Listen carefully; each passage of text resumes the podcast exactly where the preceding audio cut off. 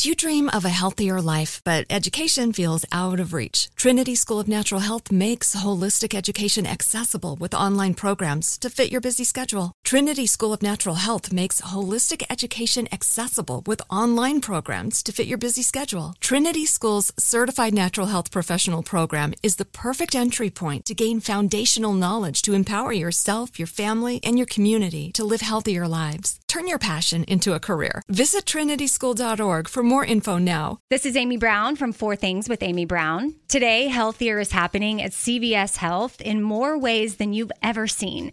It's wellness destinations for seniors, including select locations with Oak Street Health and CVS Pharmacy. It's doctors, nurses, pharmacists, and everyone in between offering quality care and support virtually in person and on the phone. It's in home evaluations through Signify Health and meeting mental health needs through Aetna. And those are just a few of the ways that healthier is happening. To see more, visit cvshealth.com slash healthier happens together. CVS Pharmacy, Oak Street Health, CVS Specialty, Signify Health, and Aetna are part of CVS Health. Eligibility and services vary by location and individual.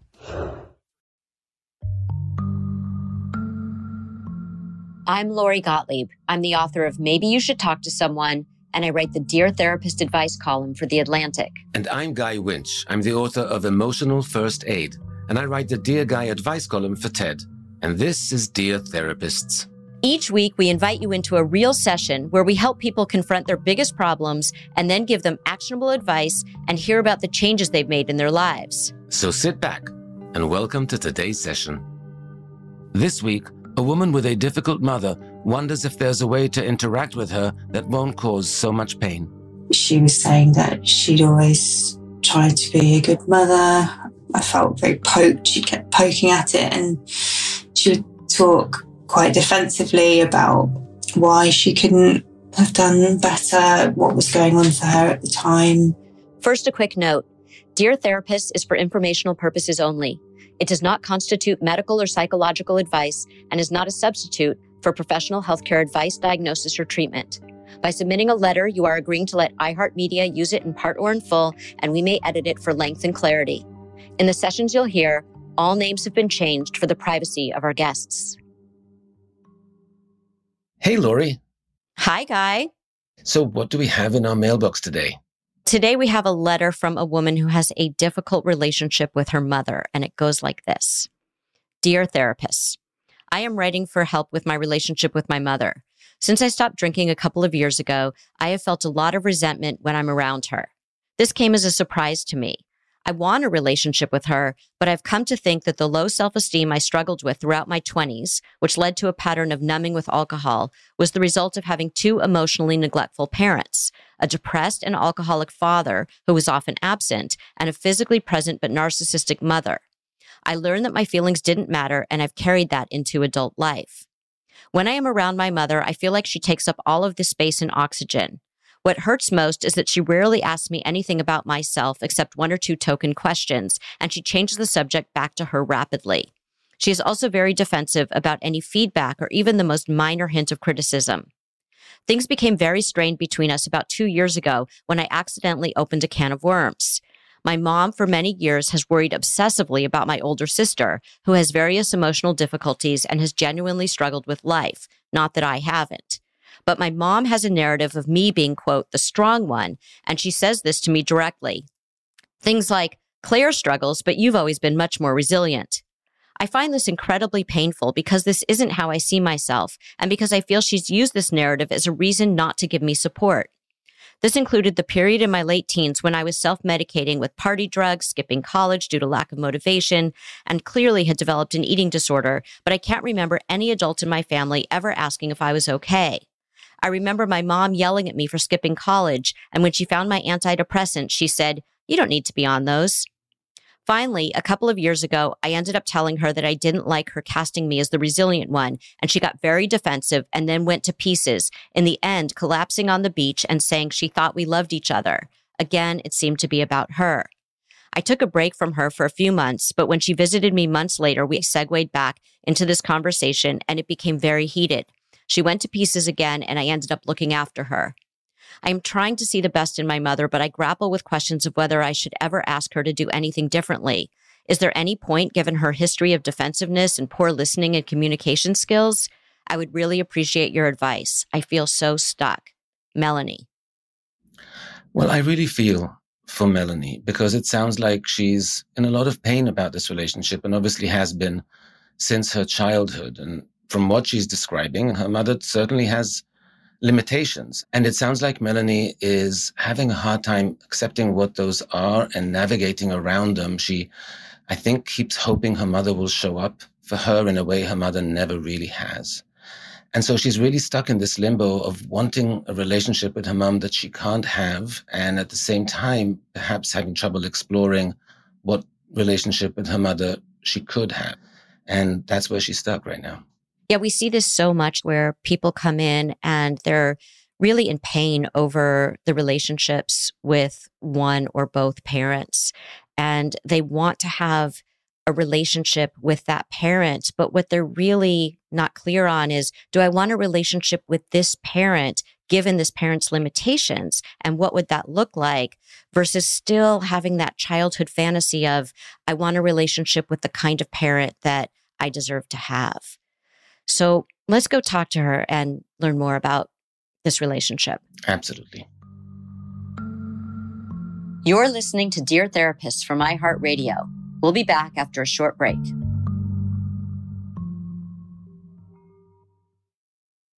This show is sponsored by BetterHelp. People don't always realize just how much their negative thoughts and experiences stick with them and weigh them down. You may find your brain constantly running through a highlight reel of bad moments. That comment your friend made last week that hurt your feelings, that frustrating thing your mom does, or that silly thing you said in a meeting. Maybe it's time to get it all off your chest.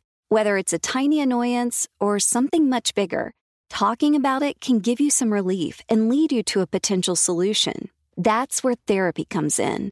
It's a safe space to share whatever's weighing you down and learn to process it so your internal highlight reel can focus on the good stuff. And BetterHelp offers affordable online therapy on a schedule that works for you. Connect with a licensed therapist by text, phone, or video call. Start the process in minutes and switch therapist anytime. Let it out with BetterHelp. Visit betterhelp.com slash deartherapist today to get 10% off your first month. That's betterhelp, H-E-L-P dot com slash deartherapists. Do you dream of a healthier life, but education feels out of reach? Trinity School of Natural Health makes holistic education accessible with online programs to fit your busy schedule. Trinity School of Natural Health makes holistic education accessible with online programs to fit your busy schedule. Trinity School's Certified Natural Health Professional Program is the perfect entry point to gain foundational knowledge to empower yourself, your family, and your community to live healthier lives. Turn your passion into a career. Visit trinityschool.org for more info now. I'm Lori Gottlieb. And I'm Guy Winch. And this is Dear Therapists. Hi, Melanie. Hi there. Thank you for coming on the show. Thank you for having me. You're very welcome. We wanted to start with this question. Tell us a little bit about what it was like growing up with your mum. I would say that we were loved as as kids, me and my sister.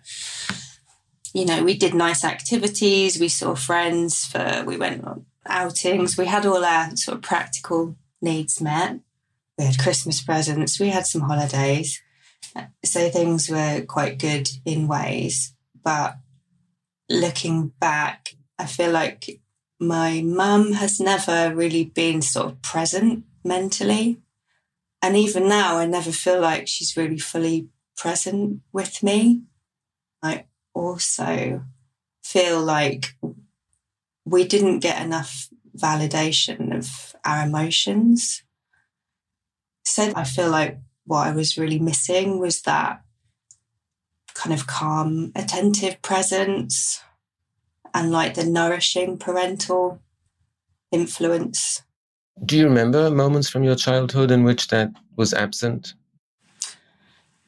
I can remember being really little, like five or six maybe, and my mum walking me home from school every day.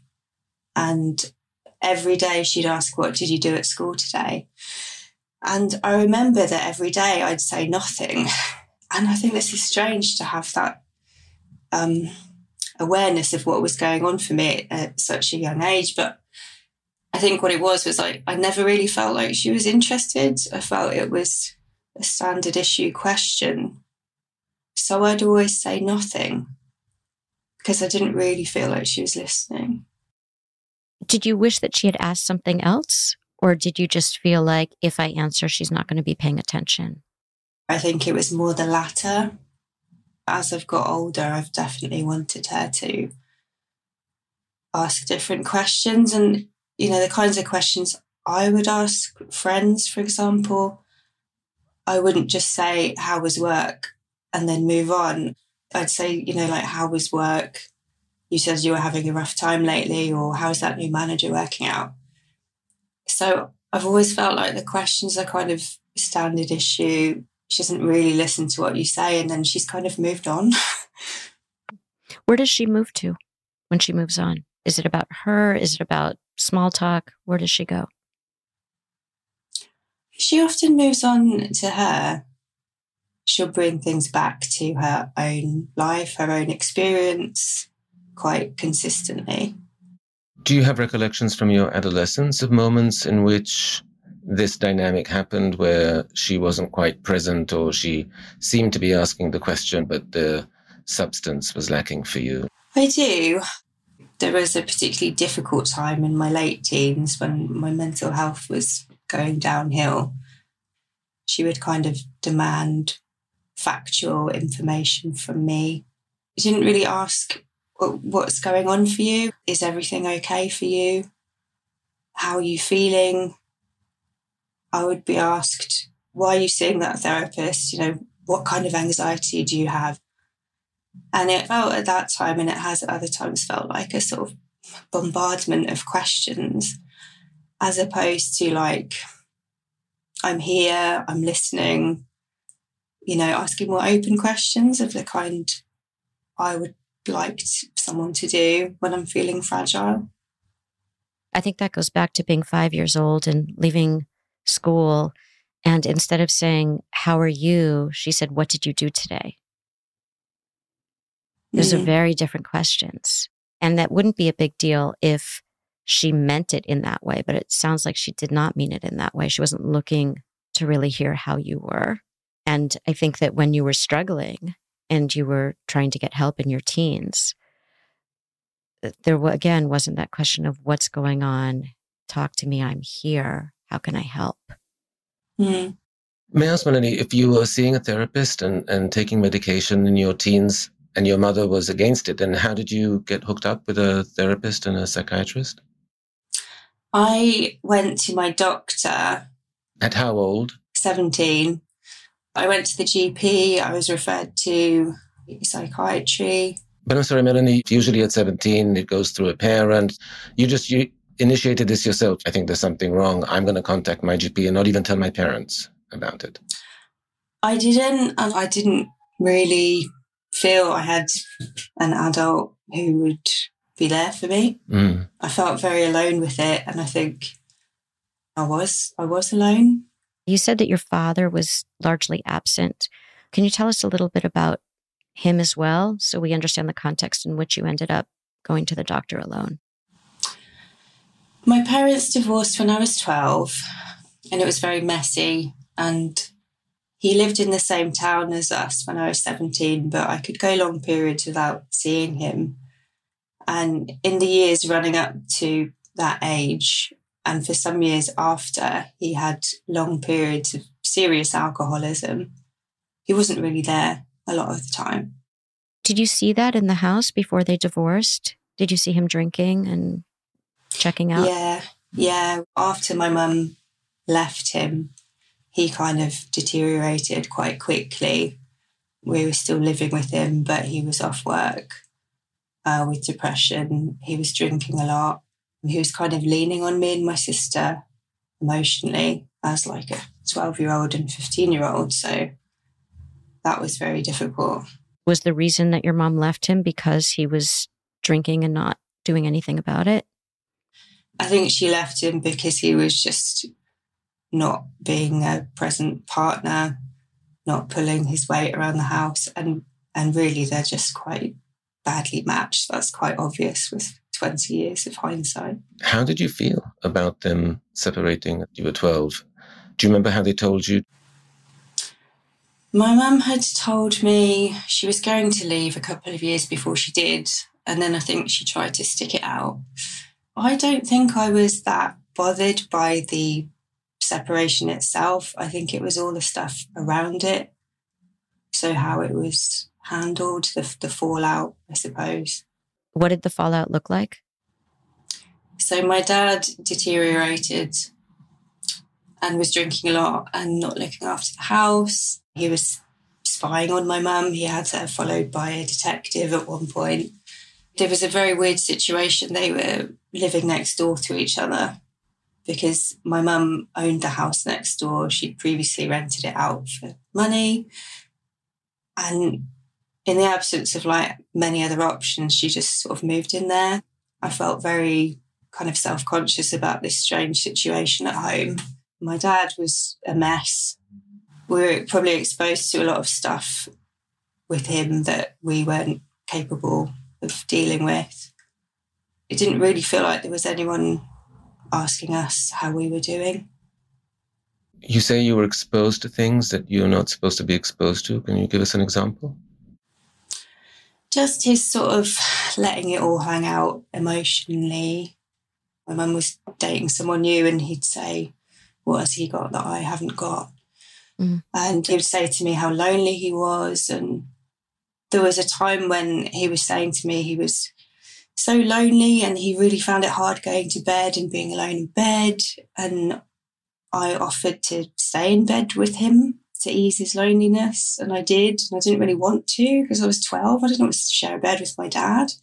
But, you know, I wanted him to feel better. It was a horrible environment. Mm.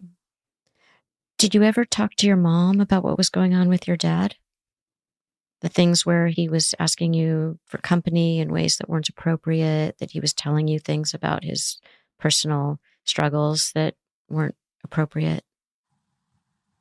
I think I told her some of it, and I think she actually directly observed some of it and was quite critical of that. But in terms of protecting you from all of this, can you remember at all what maybe even one of those conversations might have been like? No. Do you recall, though, how you felt at that time? Were you angry? Did you blame one or the other? Were you talking with friends? Where were things at emotionally for you? I think I felt worried about my dad, and at times I was trying to be there for him. And at other times, I just found it so horrendous. I didn't want to look at it. And then I would, you know, try and spend more time away from him, and I'd feel guilty about that. Where was your sister in all of this? You mentioned that she's three years older and that your mom does recognize that she struggled from the fallout of all of this. So, what was going on between the two of you? Did you support each other? Did your mom listen to her a little bit more? We were not close at that time. And not for many years afterwards, actually. We were quite mean to each other. She kind of scrambled much more than me to go into looking after dad and felt very, very protective of him. And looking back, I think I saw that she was a bit more angry with my mum. We're very close now, and I have like a great ally in her. I'm very grateful for that we've improved our relationship. But I don't think she was getting much input from my mum at that time either. Was there anyone at the time who knew that you were really struggling? Because I want to point out, Melanie, when we ask you how you felt, you almost each time first responded about how your mom or your dad felt before you could talk about how you felt. And I think that's probably representative of what was going on. But was there anyone who asked, who you approached and talked about how you felt? No, there wasn't anyone. What happened when you were 17 and you went to go see the doctor and you were referred to a psychiatrist? You told the doctor a little bit about what was going on? I didn't tell the doctor about any family circumstances. I mainly talked about my sort of mental health symptoms. she referred me to psychiatry and they did a proper assessment. They put me on antidepressants and they referred me for cognitive behavioral therapy. I quit after a few sessions because I was aware, um, I didn't pursue it, but I think what I really needed at that particular time was just an adult to take an interest. We weren't talking about what was going on at all, and I was kind of you know, doing exercises to address my symptoms. And I remember thinking, you know, I've, I've been feeling suicidal for months and you're giving me exercises. Mm. Did you tell them that you were feeling suicidal? I did in the initial assessment, which is why they put me on the antidepressants. I would have thought that information was passed to the therapist, but we didn't really talk about it. This feels almost like a repetition of what would happen in your family, where you're doing everything you can to try to let people know that you're struggling, and people are not giving you the kind of response that would be helpful. And you were sort of numbing yourself with recreational drugs, you were restricting your eating, you were trying to find ways to cope with a situation where you weren't getting any support? Yeah, I think that's right. I was using a lot of drugs from 17, and these are the kinds of drugs that really mess with your brain. What were you using? Well, a lot of ecstasy. That was my drug of choice. And yes, I had uh, an eating disorder. Uh, it wasn't ever diagnosed. I didn't ever pursue any help with that and I just kind of fell out of it at some point. You know, Melanie, it's so unusual for a 17 year old to pick themselves up and find a psychiatrist and get assessed and then find a therapist. And it's so unfortunate that you were desperately searching for some kind of connection with some kind of adult who you could rely on because there were none. And it sounds like there was zero connection with a therapist. And that just affirms to you that adults don't see me. I do remember feeling very alone, completely alone. And on top of that, your mom found your antidepressants and told you you don't need these, but didn't seem curious at all about why you had them in the first place. Did she ask you about that? She didn't ask me any questions. It was ironic. She worked in psychiatry herself, but looking back, I think maybe she was feeling scared and she reacted with anger. And she yelled at me and said, I remember very clearly, she said, I work with very sick people. You don't need to be on these. Do you remember telling her, Mom, I'm really struggling? No, I think I felt like I couldn't trust her. What did you think she would do if you had said that? I didn't feel like she would handle them sensitively and, you know, tactfully and give me, you know, reassuring input.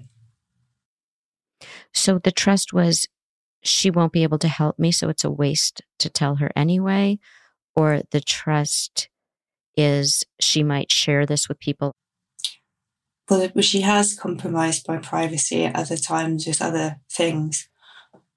I felt like she wouldn't be caring and sensitive, and I needed that care and sensitivity.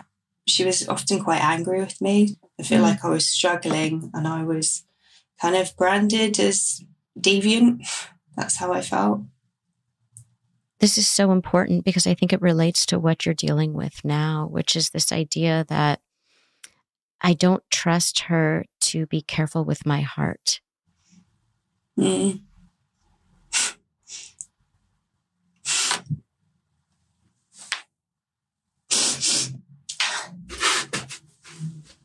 You'd get me right. I think it's because I, I just touched your heart in a way that you longed for your mom to. That I saw you in a way that you want your mom to see you. And so I think that when we're young and we know that we're not going to get the response that's going to be caring and loving, we start to distrust that person to handle our most tender, vulnerable parts. That sounds like very accurate to me. And unfortunately for you, there wasn't anyone else that was compensating for that. In other words, what you were probably feeling at the time is that I can't trust anyone with my heart because no one was taking any interest in it. People could see mm. that the parents got divorced, that you might have been struggling. Suddenly there's a weight loss, you're partying too much, and yet no one expressed concern or care. So that mistrust must have expanded even beyond your mom to people in general. Are there people who can really care for me? That hasn't occurred to me before, but potentially, yes. We did have relatives who were in our lives. No one ever asked how I was doing. I can remember my auntie stopping me in the street and she sounded very cross and saying, You've got very thin. And she kind of pulled at my trousers, just, you know, showing how much weight I'd lost. But it, it wasn't concern that I felt. I almost felt like I was being told off. It felt like a criticism, mm-hmm. like you've done something wrong, as opposed to, tell me what's going on. Are you okay? Mm-hmm. Can I ask how old you are now? I'm 36. Okay. So between 17 and 36, what has happened with the relationship with your mom and your dad? And then also, you mentioned that you and your sister have now reconciled. So, with my dad, I feel like we're in the best place that we can be.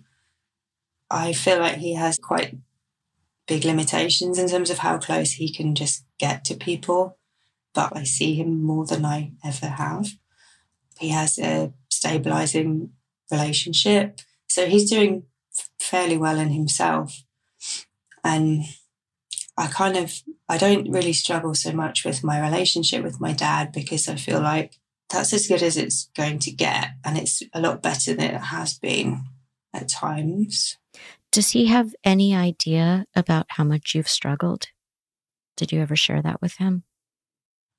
No, I don't think he can really do emotional conversations. And what about your sister? When did that reconciliation happen? And what does that look like in terms of the emotional intimacy between the two of you? I think there's just been a sort of softening for both of us as we've got older. I've made a conscious effort to speak to her more. And we have quite intimate conversations now. Like they're really nourishing to me. We would never have had these 10 years ago. When did that start and who reached out?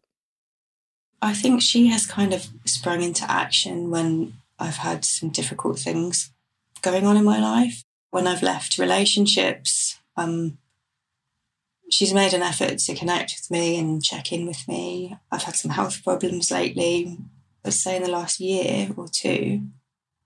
For some reason, we've started talking a lot about this historical family stuff and current issues which we both have with our mother. And it sounds like that was the first time that another adult, even though she's your peer, you're both adults now, showed concern for something you were struggling with? Yes. For example, I left an abusive relationship and we weren't living in the same town, but I remember when I visited home, we were together a bit. And I just remember feeling very cared for by her at that time. What did she do that made you feel cared for? She gave me all the kind of kind words and assurances and encouragements that I needed and wanted. And she also helped me navigate conversations with my parents. I think I remember seeing my dad with her, and I didn't necessarily have to tell him, but for whatever reason, I wanted to tell him I'd been in this abusive relationship. And I think she kind of helped me tell him and navigate that conversation that he wasn't really that well equipped for. I just felt that she had my back, I suppose. She listened, is what she did. I mean, this is the first thing. She can say the kind words, but in order to say them, she first has to listen and actually hear you and actually see you and actually convey that she gets what you are going through. And then she can say words that are supportive. But even when she's helping you navigate the conversation with your dad, she's clearly listening and seeing you in a way that none of the family members had. That must have been really important for you in your early 20s to have that experience for the first time of a family member actually caring, actually helping, actually validating. It was. It was really meaningful. And maybe that was the start of us gradually improving our relationship. I also think it's one thing to imagine what it would feel like to get that kind of support. And it's another thing entirely to actually experience it. And you had been, I imagine, fantasizing about what it would be like your whole childhood to get that kind of support. Maybe you even saw other people with their mothers or fathers and had envy of what you imagined those conversations looked like in their households. And so you can fantasize about it. But when you get it, it's almost like you've been dreaming of a meal forever and you're starving. And then all of a sudden someone feeds you.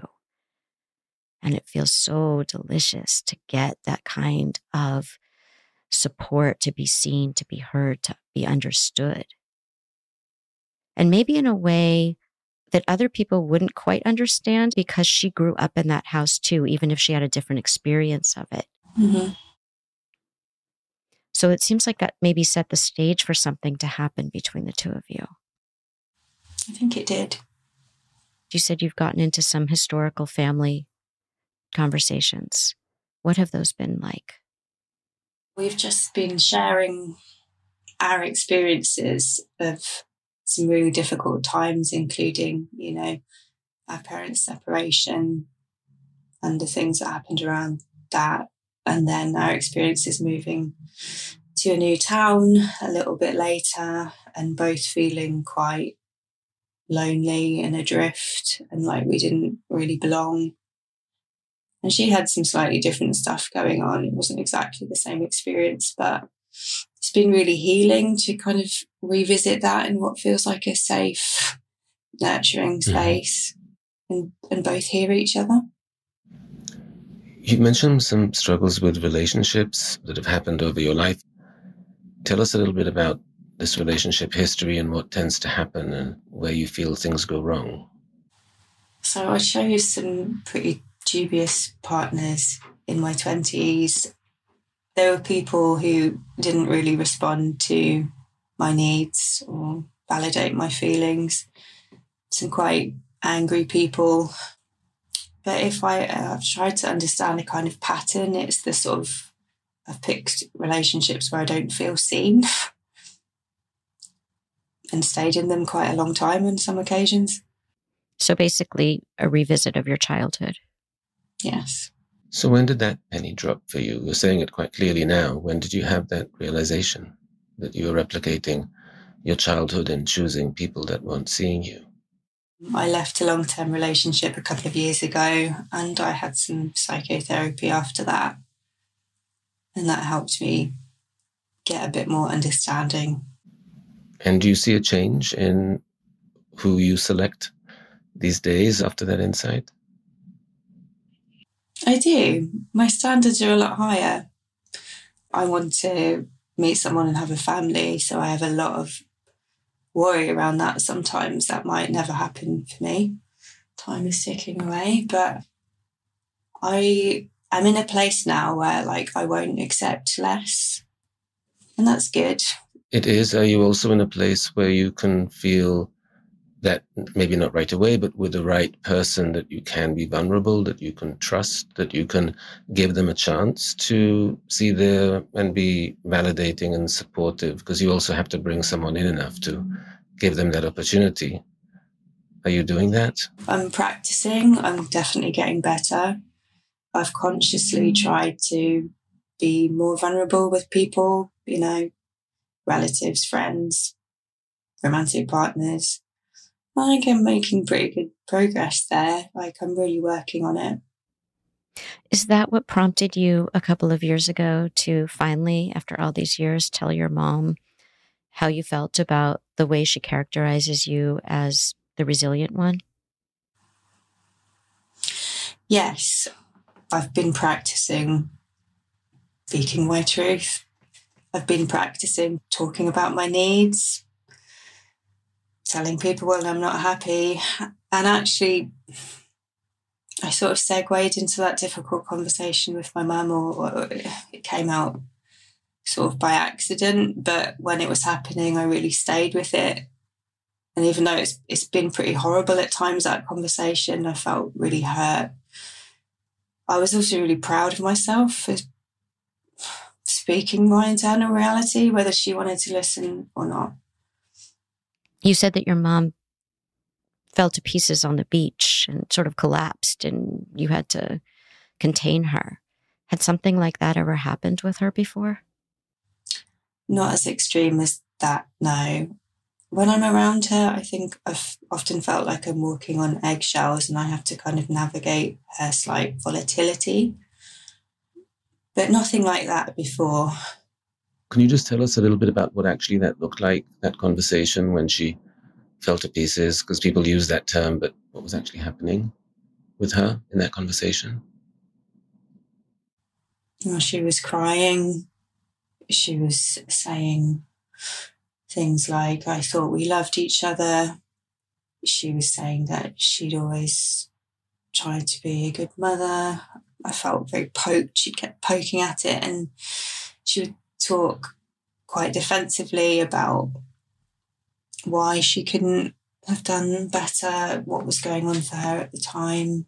In that conversation, she really experienced you sharing how you feel as an attack on her, as a big criticism of her parenting. She had a really hard time hearing you talking about how you feel without personalizing it as an accusation. And then she gets really defensive as a result. Yeah. That was what was happening. It sounds like she was so busy defending herself that she didn't seem to be very curious about what you were trying to tell her. And I think your message was I was in a lot of pain as a child, and it has affected me as an adult. And she could not sit with that with you. That's right.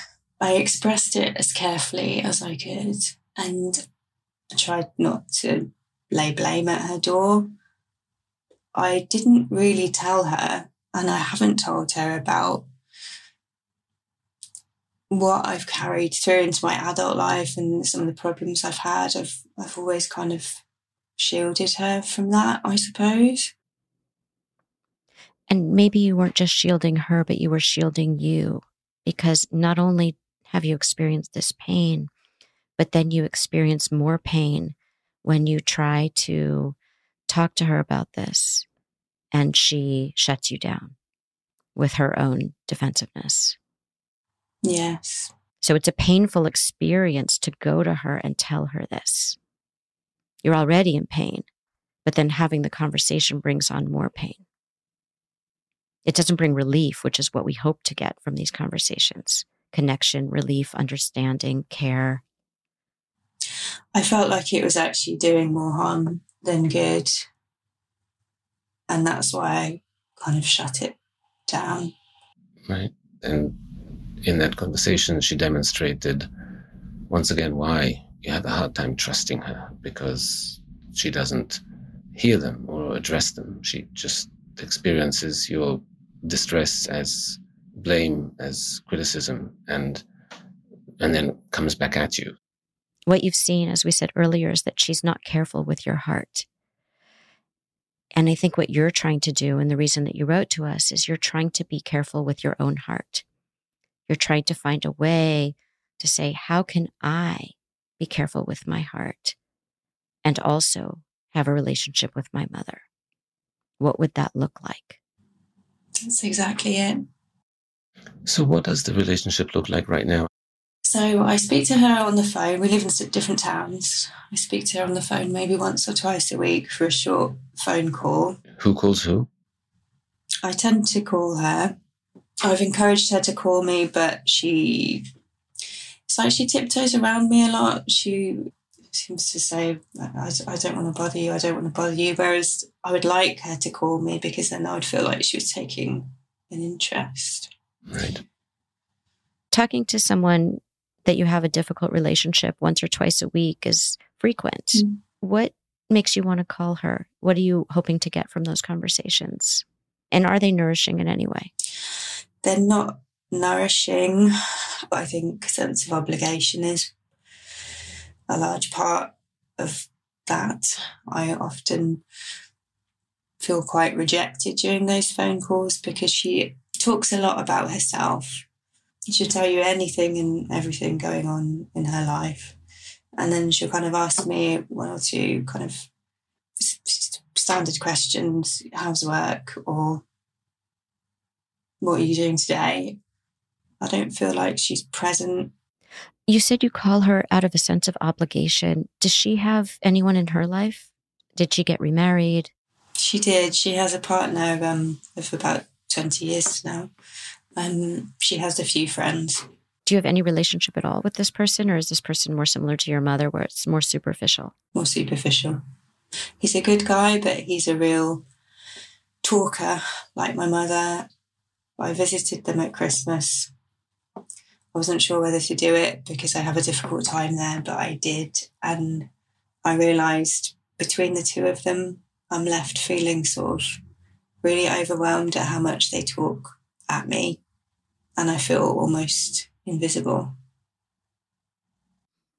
Is your sister there at Christmas?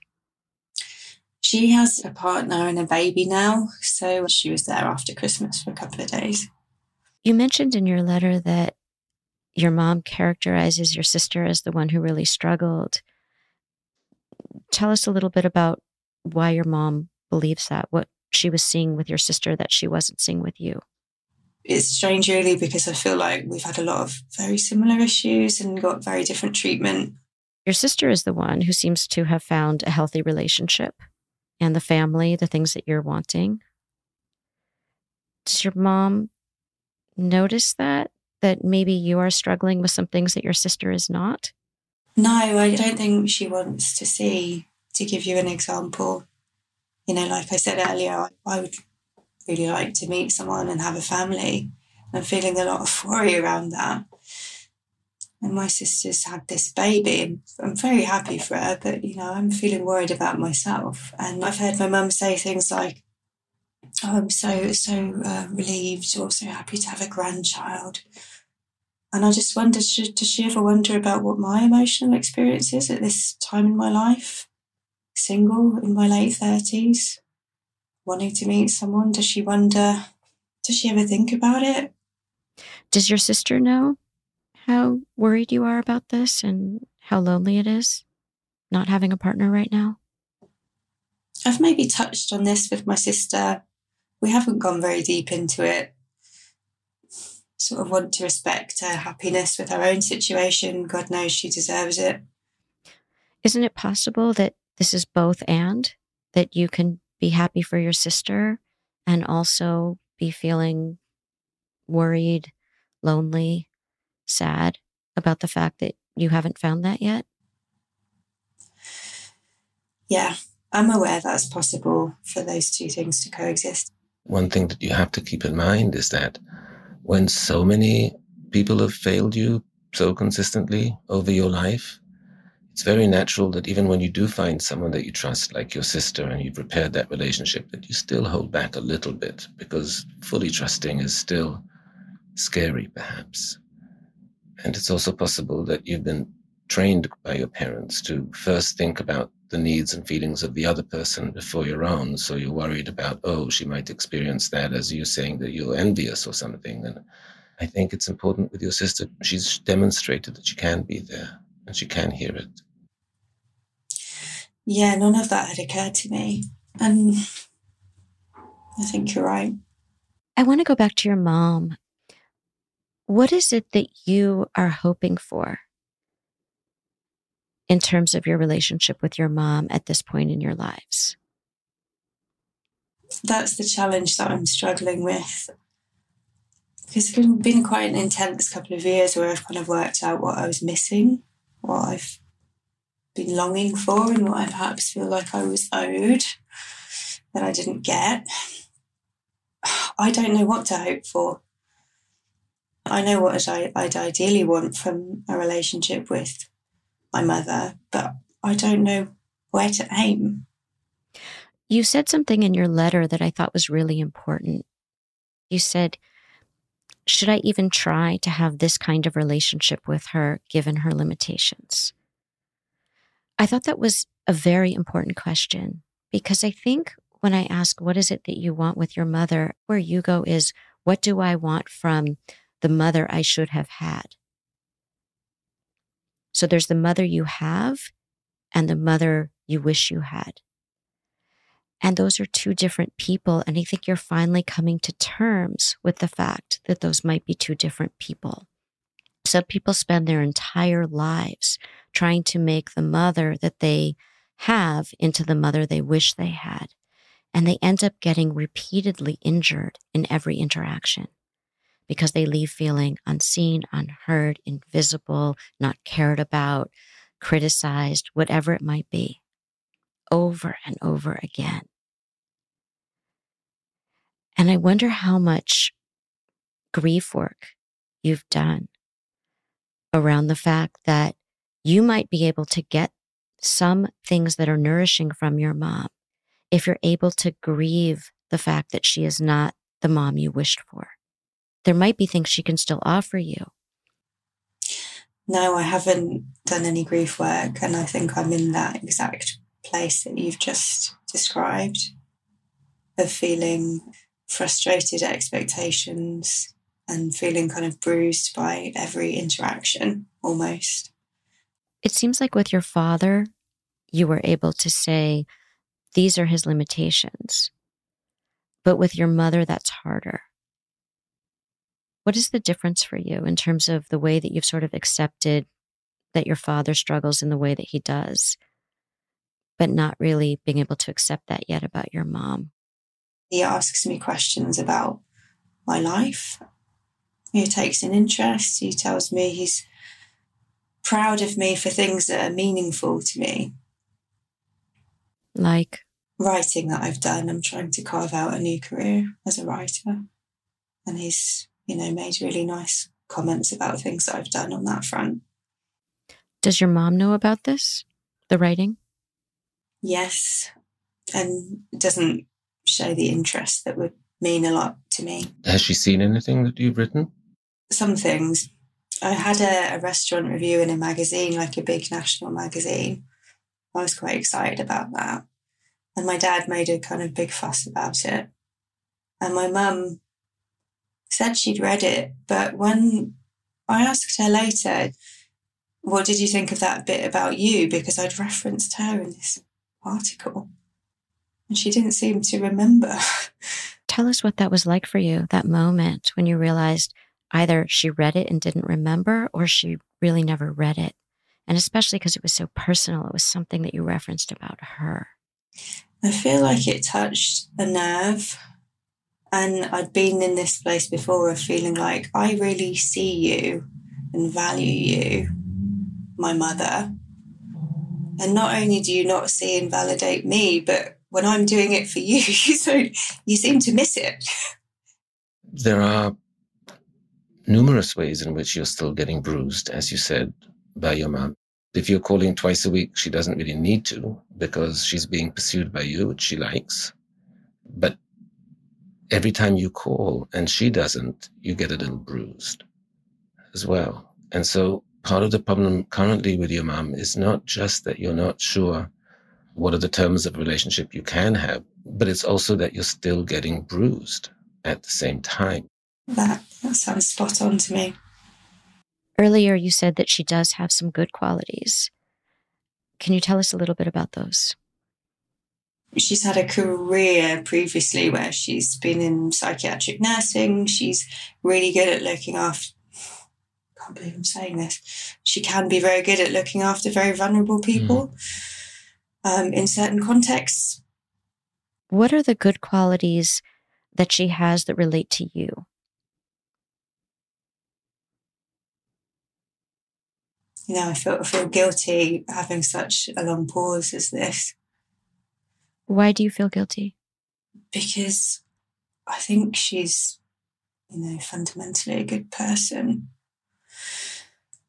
And I feel bad not immediately being able to identify how she's good to me. I know she loves me.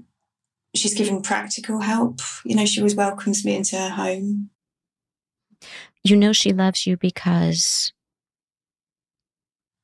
I don't know. She doesn't really use that word. It's not really something we use in our family a lot, but she she does. She's never said I love you? She very rarely says I love you. I think she might write it in a birthday card sometimes. She tells me she cares about me. And that's how she says it. I care about you. She expresses that she cares for me through I'm struggling here. Okay.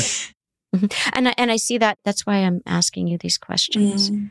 because you have this idea that somehow, and it's probably true, that she loves you. But she has had great difficulty communicating that to you and communicating it in a way that feels loving. And so you're really scrounging here. You got I love you in a birthday card rarely otherwise. You're trying to think of loving acts. You're saying maybe she helped you practically, which is a way of showing love as well. And it's okay that you're being made aware in this conversation and specifically with this question of what her limitations are.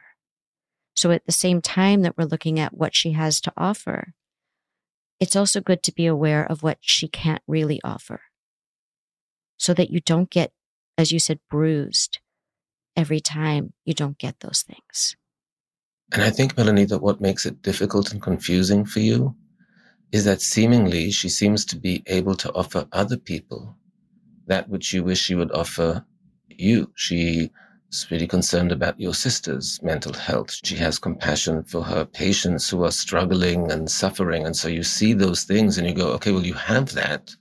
Why aren't I getting any of it? And I think that's the confusing part.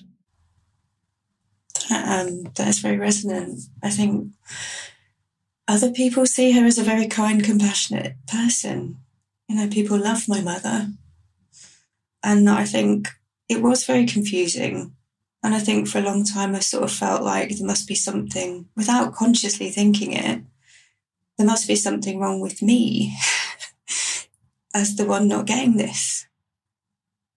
Right. And that is very painful. Do you have any idea why your mom was more able to see what was going on with your sister and her pain than she has been able to see yours? I don't know. I think she was she was struggling herself. She was in a lot of financial distress when she was a single parent. She was worried about my sister. She was looking after her ex husband when he was in the depths of alcoholism in a very involved way. And maybe there just wasn't space and she couldn't face it.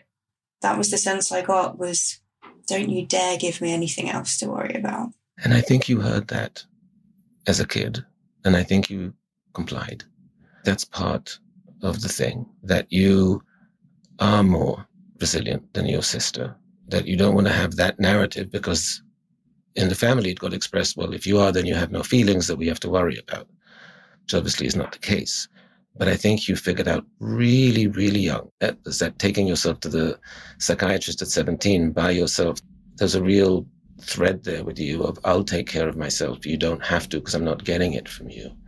And it's possible that that's what she was picking up on as well you seem more self-sufficient. You seem more like a wind-up kid that you just let them loose and they go. Now, where they go is to the partying and all kinds of other distressing places. But I think that your sister probably came across as needing much more than you when you were younger.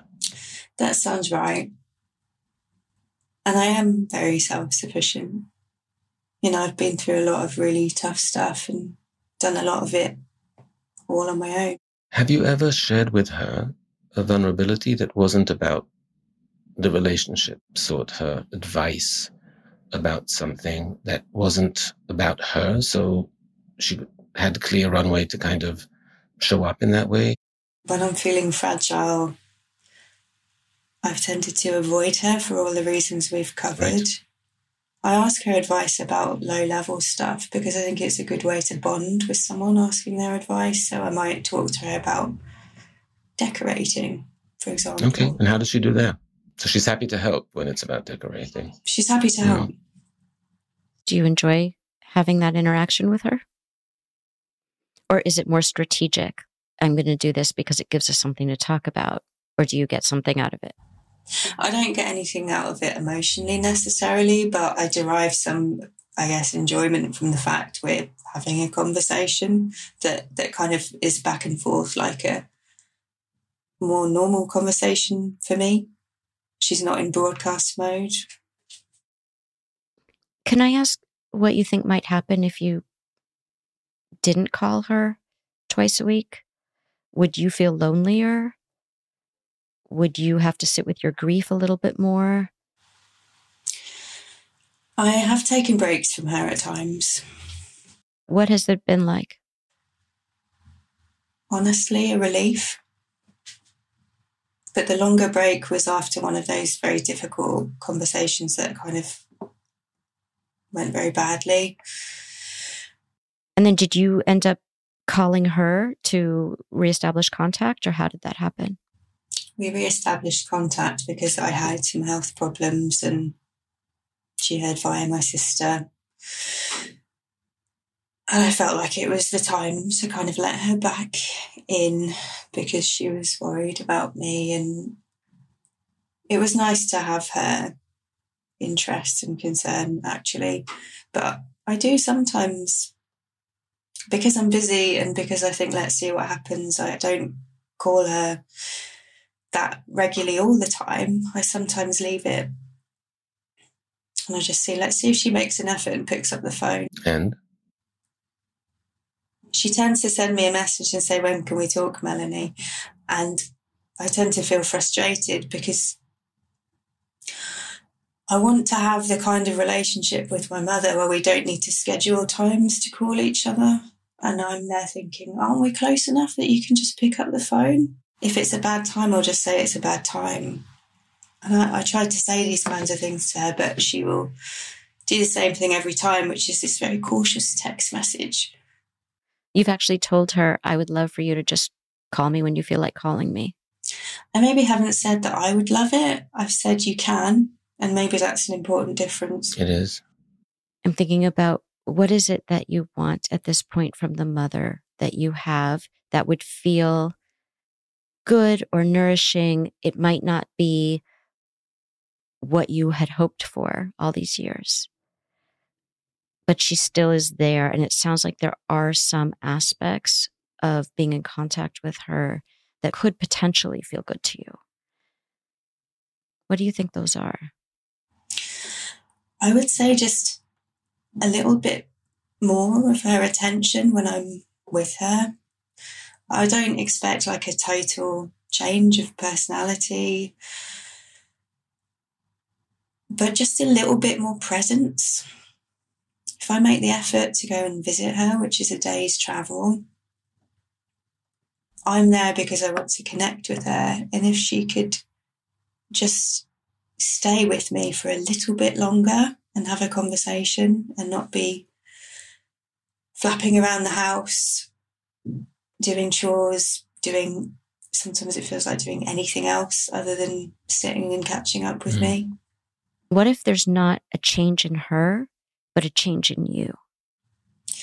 That is where I get stuck because that just isn't a meaningful relationship to me. I don't seek out those kinds of friendships where there's not connection. Well, I think when we talk about meaningful, one thing that has been missing has been authenticity. Mm-hmm. That you haven't been able to show up with the truth of who you are. And when you do, she falls to pieces. That scene on the beach. But what if you showed up authentically And there was a change in you, not expecting anything to happen differently with her, so that if she falls to pieces, you don't have to put her back together. What if you became more confident in your truth? Because you're doing that with your sister. It sounds like you're doing that in the relationships that you're pursuing now. That that becomes your mode of being in the world. And that with your mom, you're not expecting her to have a personality transplant, but you're showing up differently, knowing that she might or might not be capable of doing something different, but that you're not depending on it. What you are depending on is that you're going to do something different. That all of these patterns that you still have around her, you're not going to uphold anymore because they're not nourishing for you to be that way, to be inauthentic, to hold back, to be invisible. That you're not going to be invisible anymore. And she can do without whatever she will but you're not responsible for her feelings that your visibility evokes in her. That sounds like something I would want to aim for. I find when I'm in her home, particularly, it's such a knee jerk reaction with me that I feel like I can't control it. I feel rejected and I withdraw. What happens when just you and her, if that happens, go out for coffee? So she's sitting down. She can't start busying herself with other things. She's sitting down facing you for a chat. Does that ever happen? Do you get more of her attention when it does if you do that? Rather than sit in her house where she can find a thousand things to busy herself with? It is better. And for that reason, I've tried to reduce the number of times I'm visiting her and encourage her to come and visit me and then go for coffees and meals and things. And it is better. Yeah. She visited me a while ago and, and we had this really horrible conversation. But before that, we'd gone to this um, museum that was a lot of fun and, you know, we were laughing. So you can have fun with her? I can have fun with her.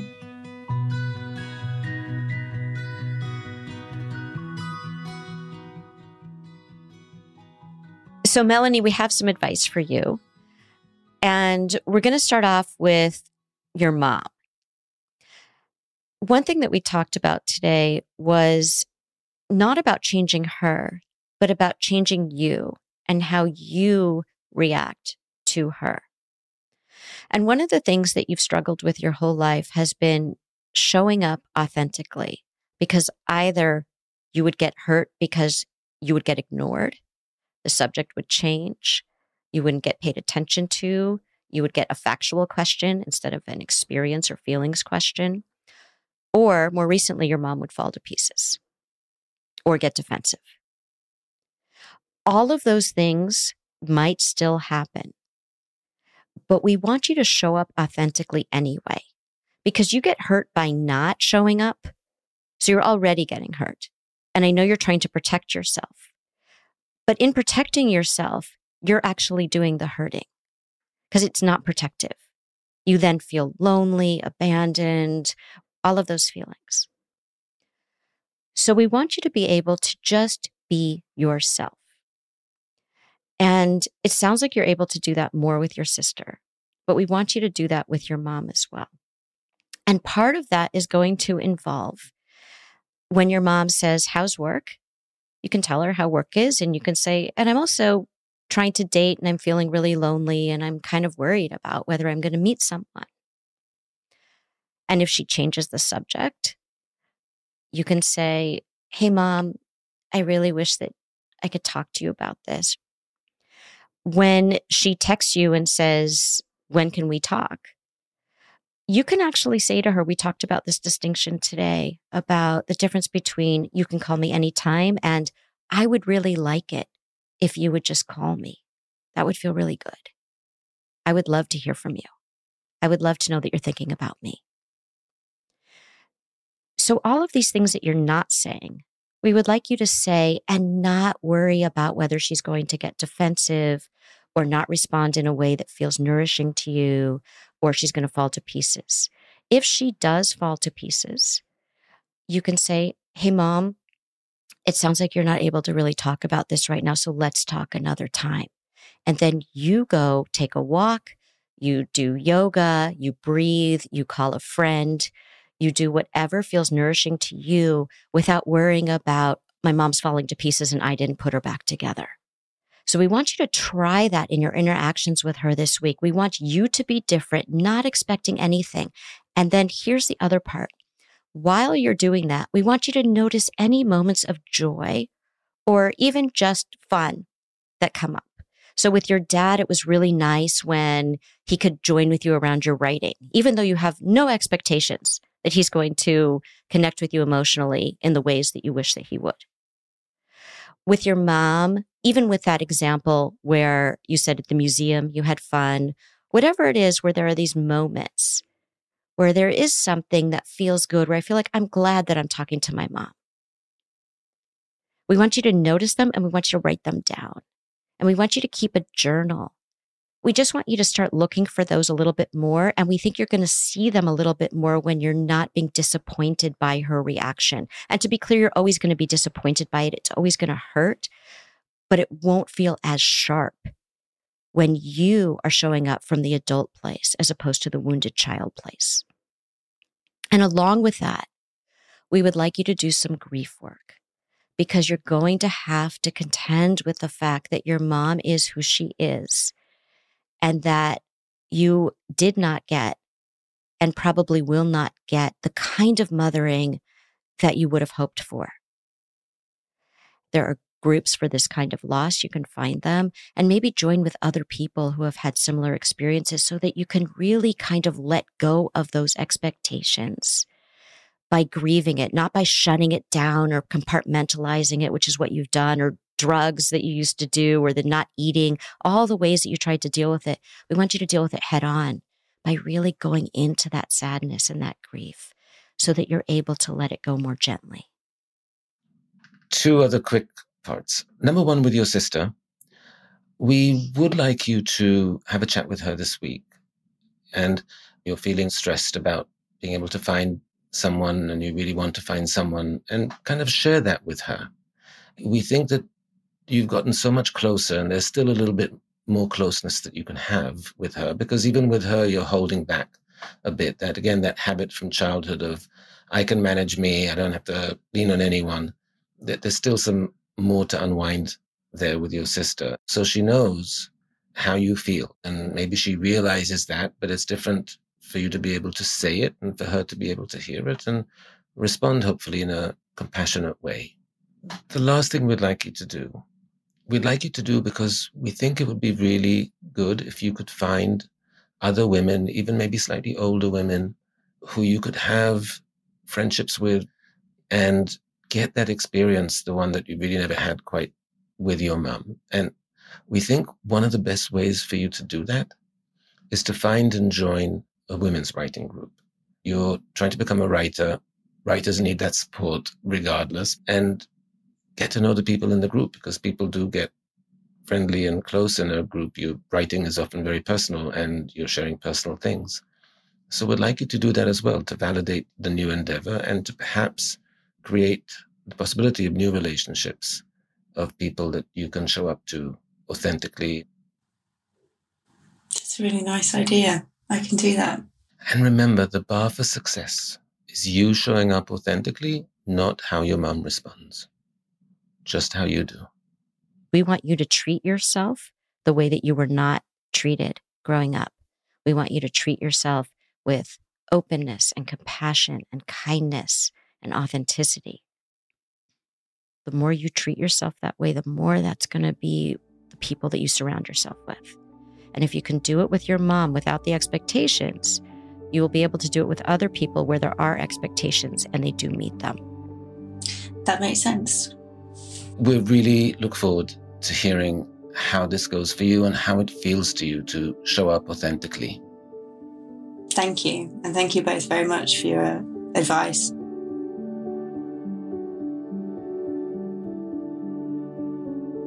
What I thought was really impressive about Melanie is that she has already started this journey a couple of years ago and has already made significant progress.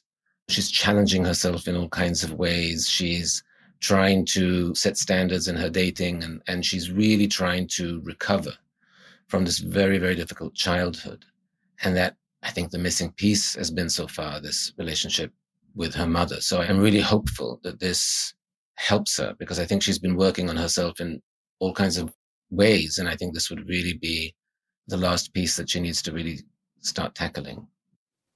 Right. And when you say the relationship with her mother, I think what we're both talking about is really her relationship with herself, being able to grieve the relationship with the mother and be able to be there for herself in a way that her mother is not able to be there for her. And then to also free herself up to enjoy the aspects of that relationship so that she does get something from that relationship, but she'll get the much deeper nourishment from her other relationships that we are encouraging her to pursue as well. You're listening to Dear Therapists. We'll be back after a short break. Do you dream of a healthier life, but education feels out of reach? Trinity School of Natural Health makes holistic education accessible with online programs to fit your busy schedule. Trinity School of Natural Health makes holistic education accessible with online programs to fit your busy schedule. Trinity School's Certified Natural Health Professional program is the perfect entry point to gain foundational knowledge to empower yourself, your family, and your community to live healthier lives. Turn your passion into a career. Visit trinityschool.org for more info now. Are you tired of your scented cleaning products smelling and cleaning like meh? Then it's time for an upgrade with the power of Clorox Scentiva. With an uplifting scent that smells like coconut, Clorox Scentiva gives you powerful clean like Clorox, but a feeling like being transported to a tropical island retreat.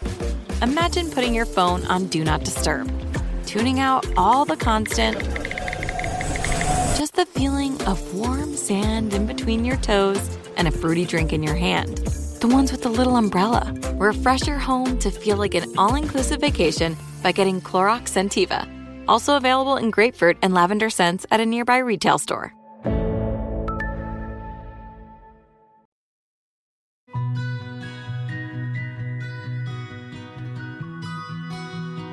So we heard back from Melanie, and here's what happened with her this week. Hi, Lori and Guy. So I have a quick update for you. I will just dive right in with the authenticity because that felt like the most important aspect of it to me. I had a call with my sister and I guess I kind of warmed up by sharing some of my emotional experience around health problems I've had recently which have been very stressful. And at times I've been quite upset and worried. And I think normally I realized I would really kind of gloss over this. And I didn't. And I shared it. And I also told her about the loneliness thing and worrying about whether I'll meet someone again for a relationship. So that felt good. And in response, she opened up a bit more to me in that call. So I wanted to say thank you for bringing that to my attention that relationship could be further improved because it's really important to me. I've also been working on it with my mum. I had a call with her and I also shared this thing about feeling lonely and increasingly lonely over the last year and wanting to meet someone. And she said some things that were pretty comforting, actually. They were fairly generic things, but it's the kind of thing I like to hear on this issue. So that was good too. Again, I've noticed I'm being more authentic in other areas. So today, for example, I initiated a difficult conversation with my manager at work that I'd been putting off for a while. And there is something I'm thinking about with my dad as well.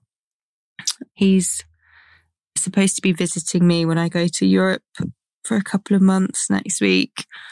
And I've just had it in my head that I really don't like being around him when he's drinking. He can get a bit melancholy and I don't like it. I mean, I'm not sure I'm going to actually say anything to him, but I've just said to myself, I'm not going to pretend to enjoy that anymore. And I'm not going to kind of sit around and watch it. And I think that is more authentic. So I think I feel good. I feel more optimistic and I'm going to keep going. The grief work and the women's group, I'm just going to put on hold for a couple of months while I have this nice trip to Italy.